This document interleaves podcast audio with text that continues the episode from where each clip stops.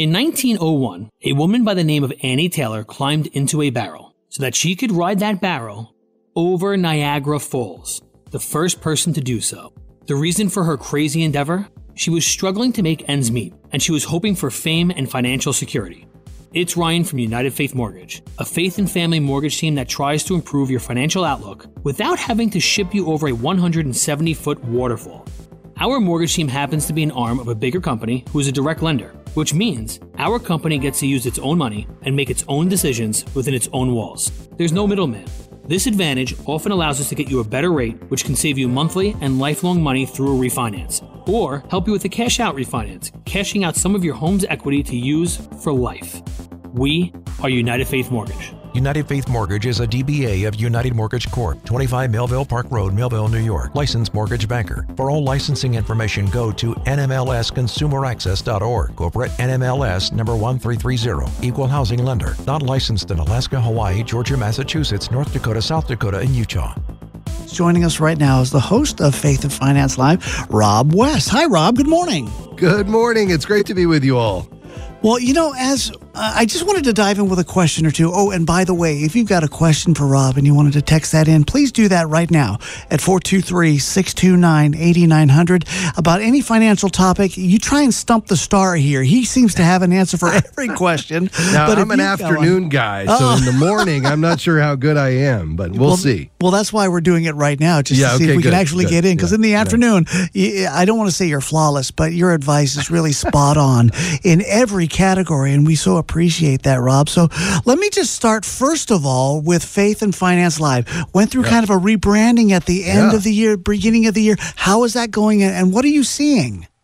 Well, it's going great. I appreciate you asking. Yeah, the and show name was rebranded, renamed to Faith and Finance Live. We really felt like it was an opportunity to reposition ourselves around what our heart is for our listeners because our legacy as believers as it relates to handling God's money is much more than just being wise with money. Hence the name MoneyWise.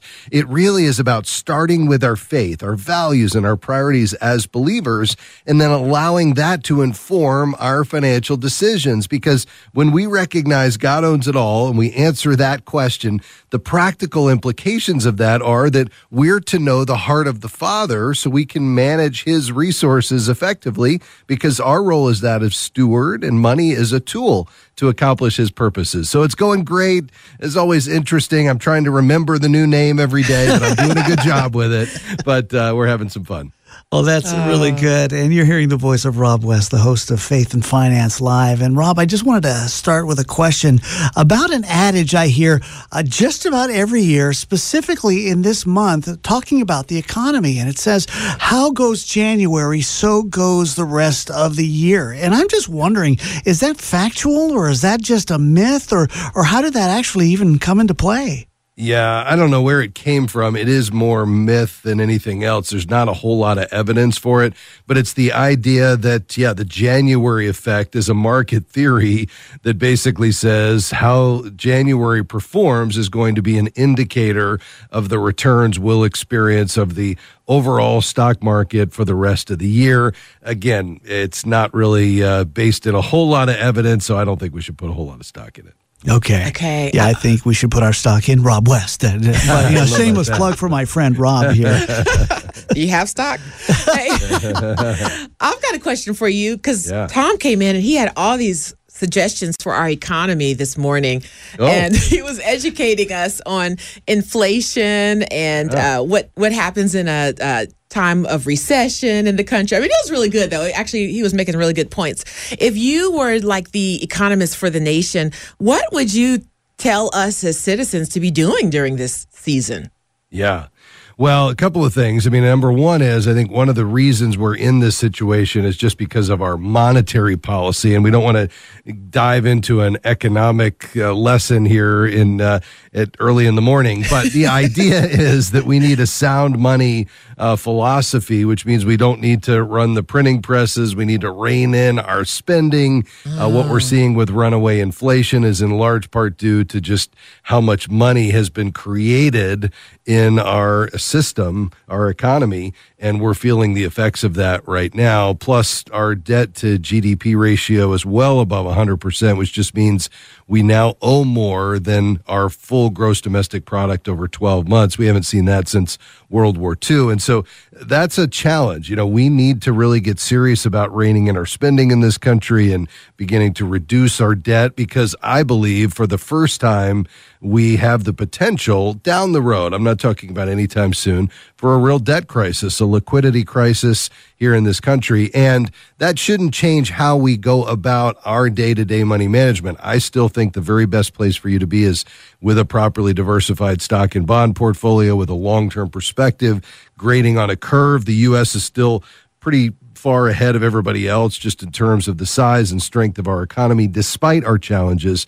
But the real economy is our economy. Mm. and we need to make sure that we're handling God's money well, which means it's, well, this simple spend less than you earn, avoid the use of debt, have some margin or some liquidity in your financial life, meaning you're, you've got something left over at the end of the month, set long term goals, and give generously. And when we do those five things, I think we put ourselves in a position to experience God's best. Mm, that was good. Yeah, absolutely. You should do this for a living, Rob.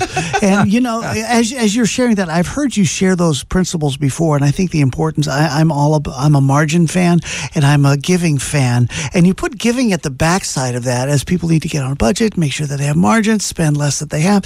Um, and some people say that it all starts with the Lord, with giving first, giving back to Him first, something about the first fruits. Is that really a powerful strategy to start with giving rather than giving on the backside of that? Walk me through that. Well, yeah. So there was no intentionality in the order of that sure. because I think you're exactly right. We should start with our giving. That really should come first. I just uh, was reading a book last year. It's a fairly new book by Paul David Tripp. He's known for Christian living and parenting, but he came out with this money book a couple of years ago called Redeeming Money, and it was powerful. Uh, makes guys like me that do this every day that all of a sudden he just comes out of nowhere with a book and it's like gold, and you're like, wait a minute, how did he do that? but he makes he, yeah, exactly. He makes a great point. He says, you know, most Christian teaching uh, around money starts with the idea of provision, and that's fine because we're to provide for our families. That's biblical. The challenge is that can result in an endless list of needs and wants that we never get beyond. And really, the bigger opportunity for us is the generosity story. You know, mm. God's word is a generosity story. Generosity jumps off of every page, and it can be best summarized in those nine words for God so loved the world, he gave, mm. right? So we're invited into the opportunity to participate in something much bigger than ourselves. It's a much grander vision for our lives when we give and connect into God's activity. And that really is ultimately going to result in the most joy and peace and satisfaction, frankly, that we can't find anywhere else. So I would agree with you. Giving is the good life, and we should start with it on the front end.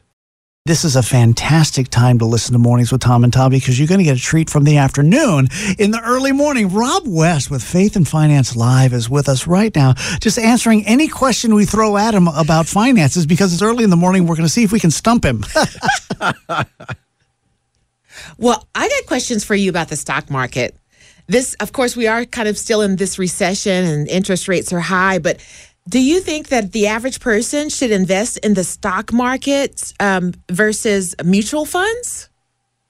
Yeah, good question. So, uh, first of all, where are we at just economically? You're right. Uh, this last year was a challenging market. We hope this year's a little better. Uh, 60% of economists are saying we expect a recession this year. Most would say it's probably going to be on the uh, the shallower end, if you will, of how recessions go. Uh, certainly, it could be deeper than we expect. A lot of that's going to be how intent the Federal Reserve is on getting inflation back to their target of 2%. If they insist on getting it down, down to 2%, uh, from where it is today at six plus. Uh, that means a lot more in the way of interest rate hikes, which means we could end up with a deeper recession because they're working very hard to slow the economy, which sounds counterintuitive, but the whole idea is to slow the economy so that we get inflation back to where it needs to be.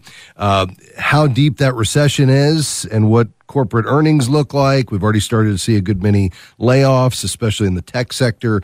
Uh, that's all going to have to do with how the stock market performs. But here's the thing, though: when we're investing, we shouldn't be investing for a quarter or a year or even a couple of years. We should have a five plus, or better yet, a ten plus year time horizon, which means we don't care what the market does in the next year as long as we have the right investment strategy. Mm. And here's the other thing, uh, Tabi, is that so often, well, we love to buy things at a discount, right, when they're on sale. For some reason, though, we don't like to apply that principle to the stock market you might want to think about the market as if stocks are on sale. Price to earnings ratios are much more attractive today than they were a year ago. So this is a great time to be systematically investing into the market because you're buying stocks at cheaper levels. And if your time horizon is right, 10 years plus down the road, you'll be rewarded for it. Okay. Yeah, that's some great advice from Rob West. And Rob, I just want to ask a question for somebody who's maybe on the other side of that curve, who has been applying those biblical principles of steady plodding, and they have been investing little by little over the course of time, but yet they're at that point where they need to start withdrawing and their portfolio is shrinking. Uh, what kind of advice do you have for them during this season? Yeah.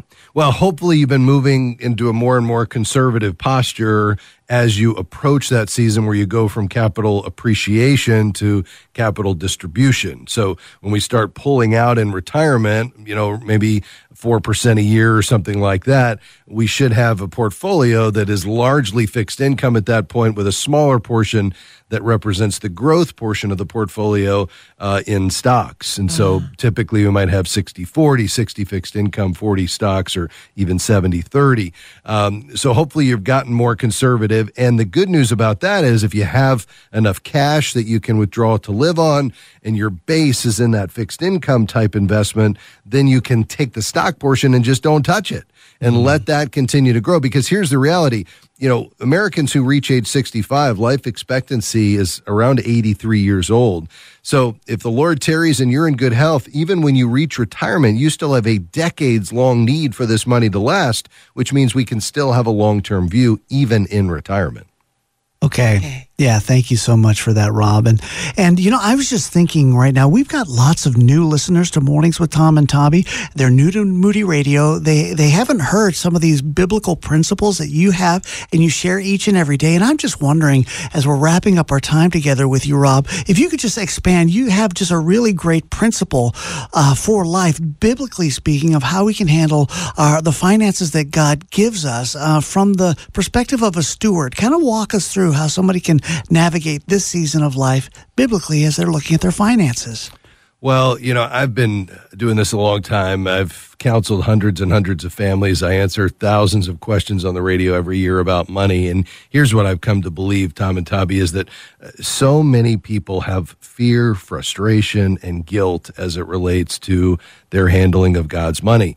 Uh, and yet, those who are most free from the emotional byproducts of financial decision making have answered two questions. And the first question is who owns it? And the second question is how much is enough?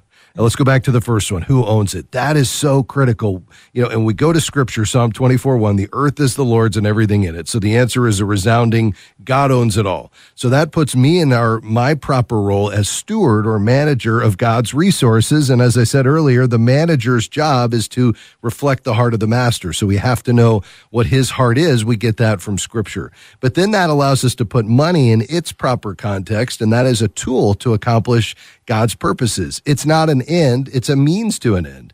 And it can add meaning to our life. It's not the meaning of life. Mm. And we need to hold it loosely and give it generously because that's the good life. And we need to live with contentment, accepting God's provision for our lives right now and getting out of the comparison trap because comparison is the contentment killer. And when we define enough for our lifestyle and our cum- accumulation, and we realize that God owns it all, and our financial journey is one of the key ways God shapes our spiritual journey because it's how we wrestle through heart level decisions every day as we spend money, then we can ultimately be drawn into a more intimate relationship with the Lord.